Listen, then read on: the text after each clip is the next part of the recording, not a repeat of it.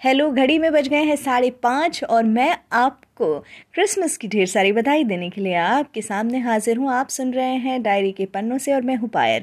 भाई क्रिसमस के साथ साथ आपको बहुत बहुत बधाई हो गीता जयंती की आज, जहाँ कई लोग बच्चे लाल कपड़ों में क्रिसमस ट्री के साथ और बहुत अच्छे अच्छे गिफ्ट्स मिल रहे हैं और खुशियाँ आ गई उनके चेहरों पर। वहीं कई लोग ऐसे हैं जो गीता जयंती के अवसर पर गीता के श्लोकों का उच्चारण कर रहे हैं, पाठ कर रहे हैं और आज शुक्रवार है, एकादशी भी है, बहुत अच्छा दिन है, बहुत बढ़िया लग रहा है।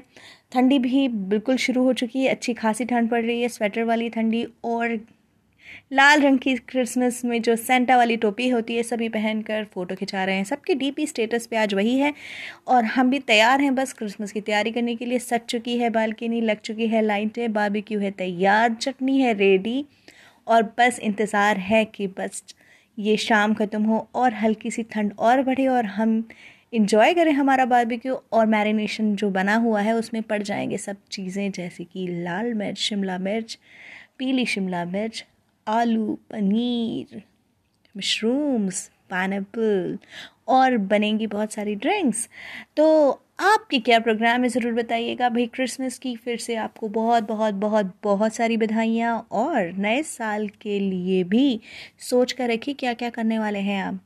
मैं पायल आपसे फ़िलहाल विदा लेती हूँ। मिलूँगी कल या परसों। खुश रहिए इन्जॉय कीजिए। Merry Christmas